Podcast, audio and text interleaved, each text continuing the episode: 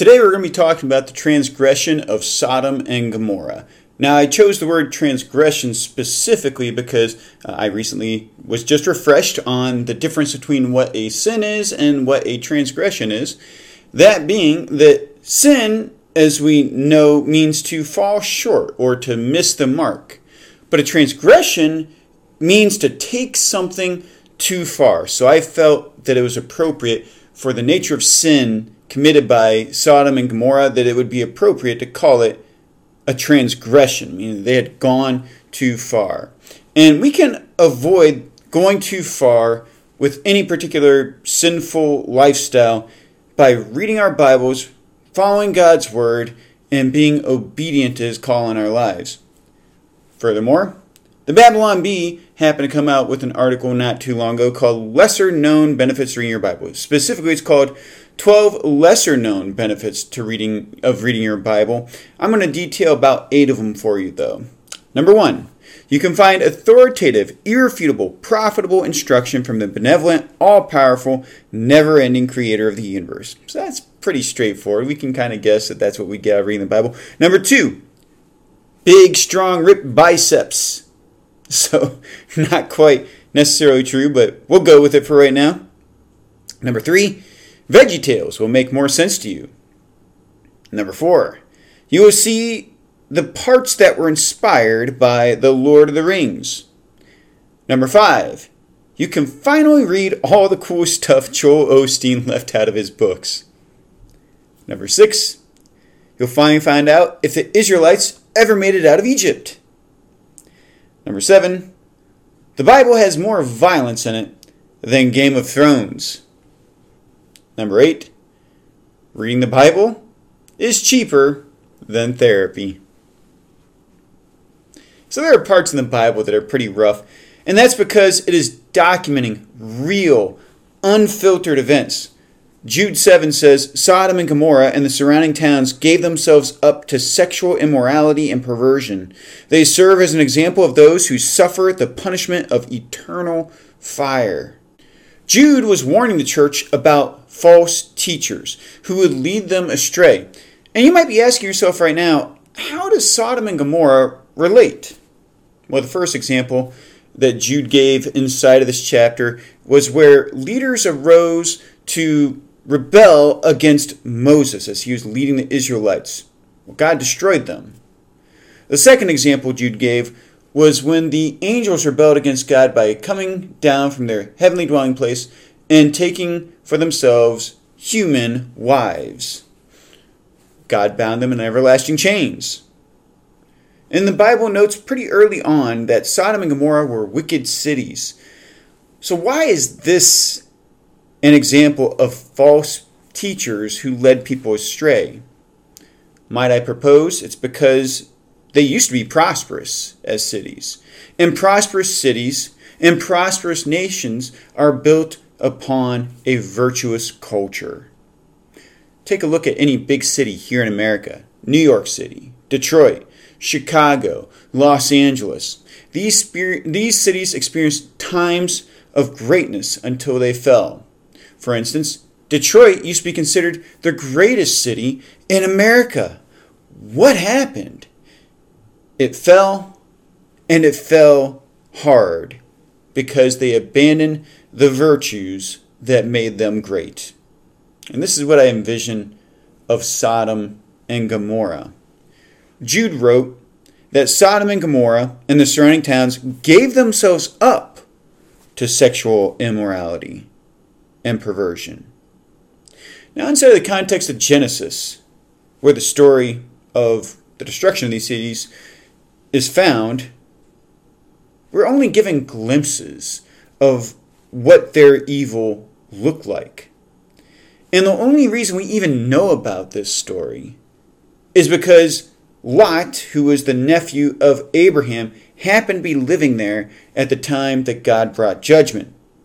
Lot decided to move to Sodom after his flocks and his servants had become too numerous and he could no longer coexist with the flocks and servants of Abraham. So he decided to move to Sodom.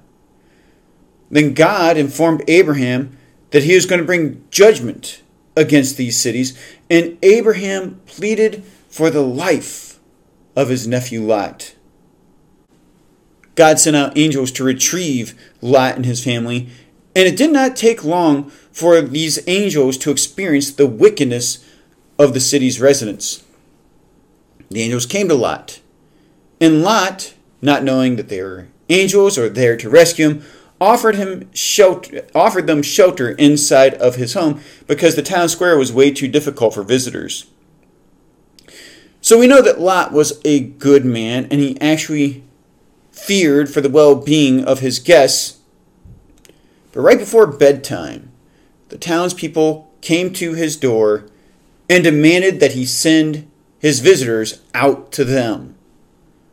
To put it bluntly, the townspeople wanted to rape his visitors. Quick pause. That's harsh. We don't even like hearing that or that word. In fact, one of my pet peeves, though, is that we often think that the sin of Sodom and Gomorrah was merely homosexuality. Yes, that was a sin of Sodom and Gomorrah. That was a sin of theirs. And yes, I am indeed calling that a sin but even Lot got confused into thinking that the only evil being committed was this unnatural request by these men to have other men. The culture he lived in was so twisted and depraved that he thought that the remedy for their wickedness was to send his daughters out to this ravenous and insane crowd. Now, we can call him crazy or wicked, but I've heard of this thing called drag queen story hour. Have you ever heard of drag queen story hour? A uh, story hour? Or what about the family friendly drag show? Or what about this movie that they call Cuties? Now, these are sick and twi- twisted practices in our culture that are used to make children more vulnerable to depravity. Why is it when society goes astray that it's always the children who have to suffer first? And God help us if we allow the boundaries to be pushed any further here in America. No, it wasn't merely that the people in Sodom were homosexuals. Their depravity had gone so far that sexuality was no longer a gift given to them to express their love to their spouse. They had weaponized their drive to humiliate, pacify, and even kill anyone they pleased. But it all started somewhere. I imagine a time when these cities were prosperous, strong, and overflowing with abundance. Then one day, someone said, This is the freest city in all of Canaan. Why should I not be allowed to have more than one wife? Why should I not be allowed to marry someone of the same sex? Why should I have to restrain any of my urges at all? After all, aren't they natural? After all, are they not from God? That day, that day that they said, said those things in Sodom and Gomorrah, was probably embraced as a day of freedom and liberty. A day, a day where they were filled with pride, and in their minds they would never take it too far. They only, they only wanted everyone to be happy, dignified, and shame free. Now, I hope you see where I'm going with this. A false teacher had slipped in. And before they knew it, they had gone too far. No one was happy or dignified, but I guarantee you this they learned how to live without shame. All that was left of their communities were angry mobs patrolling the streets, seeking a victim of whom they could devour. And nobody dared oppose these mobs.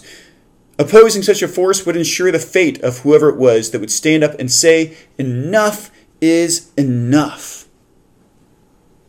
What's our takeaway from this? We cannot allow our culture to create the boundaries when it comes to good and evil. Jude 8 says, On the strength of their dreams, these ungodly people pollute their own bodies, reject authority, and heap abuse on celestial beings. So when man is allowed to draw the boundaries, there are no boundaries. Today, 70% of, of Americans identify themselves as Christians. And that sounds like good news, right? Bad news. Only 6% of that 70% have a biblical world view. How has this happened? Well, instead of reading the Bible, we have reduced the Bible down to the simple catchphrase of God is love. And without God's word, we don't even understand what his love truly is. And it doesn't take a historian to figure out why Sodom and Gomorrah became so depraved. We have the very same justifications for depravity popping up in our culture. We say, love is love. We say, love knows no boundaries. We say, be yourself. So, what are we really saying with these slogans? What do these slogans really mean? Well, love is love actually means promiscuity is okay and should not be discriminate. That's what love is love means. What does it mean to love knows no boundaries? Well, it means given to temptation without discretion. And what does be yourself mean? Well, it means you are perfect the way you are. It might sound good, but it's contrary to God's word. What does a biblical worldview tell us? Well, first of all, it tells us who God is. He is first and foremost the creator. He makes the rules. Therefore, he is the judge. And it tells us that there are different types of love. You can love your spouse and you can love pizza. And these loves, how you love your spouse and how you love pizza, are different to you. I hope. Also, we learn that romantic love is different from the selfless godly love that we are called to have for all of humanity. The world doesn't even make a distinction between godly love and making love. A biblical worldview tells us that we might have a hard time against temptations of all sorts. Jesus commanded his disciples to take up their cross daily. James wrote, Resist the devil, and he will flee from you. Now, of course, it's difficult, but it's good a biblical worldview reveals that Jesus practiced what he preached. He proved his love for us by denying himself, dying on a cross, and forgiving our sins. A biblical worldview tells us that we must repent and believe in Jesus. God does not tolerate sin. A day of judgment is coming. And if it were not for Jesus, everyone would be found guilty. God revealed to Abraham that Sodom and Gomorrah were beyond saving, and yet these cities never saw God's wrath coming until it was too late. Let us remember the words of the Apostle Paul as written in 2 Corinthians 6 1 and 2. As God's co workers, we urge you not to receive God's grace in vain. For he says, In the time of my favor I heard you, and in the day of salvation I helped you. I tell you, now is the time of God's favor. Now is the day of salvation. I'd like to thank you for joining me for today's sermon. My name is Bill Seng from Faith Presbyterian Church. You can join us at our services at 10:30 in the morning at Faith Presbyterian Church on Sundays. Please don't forget to like, share, and subscribe.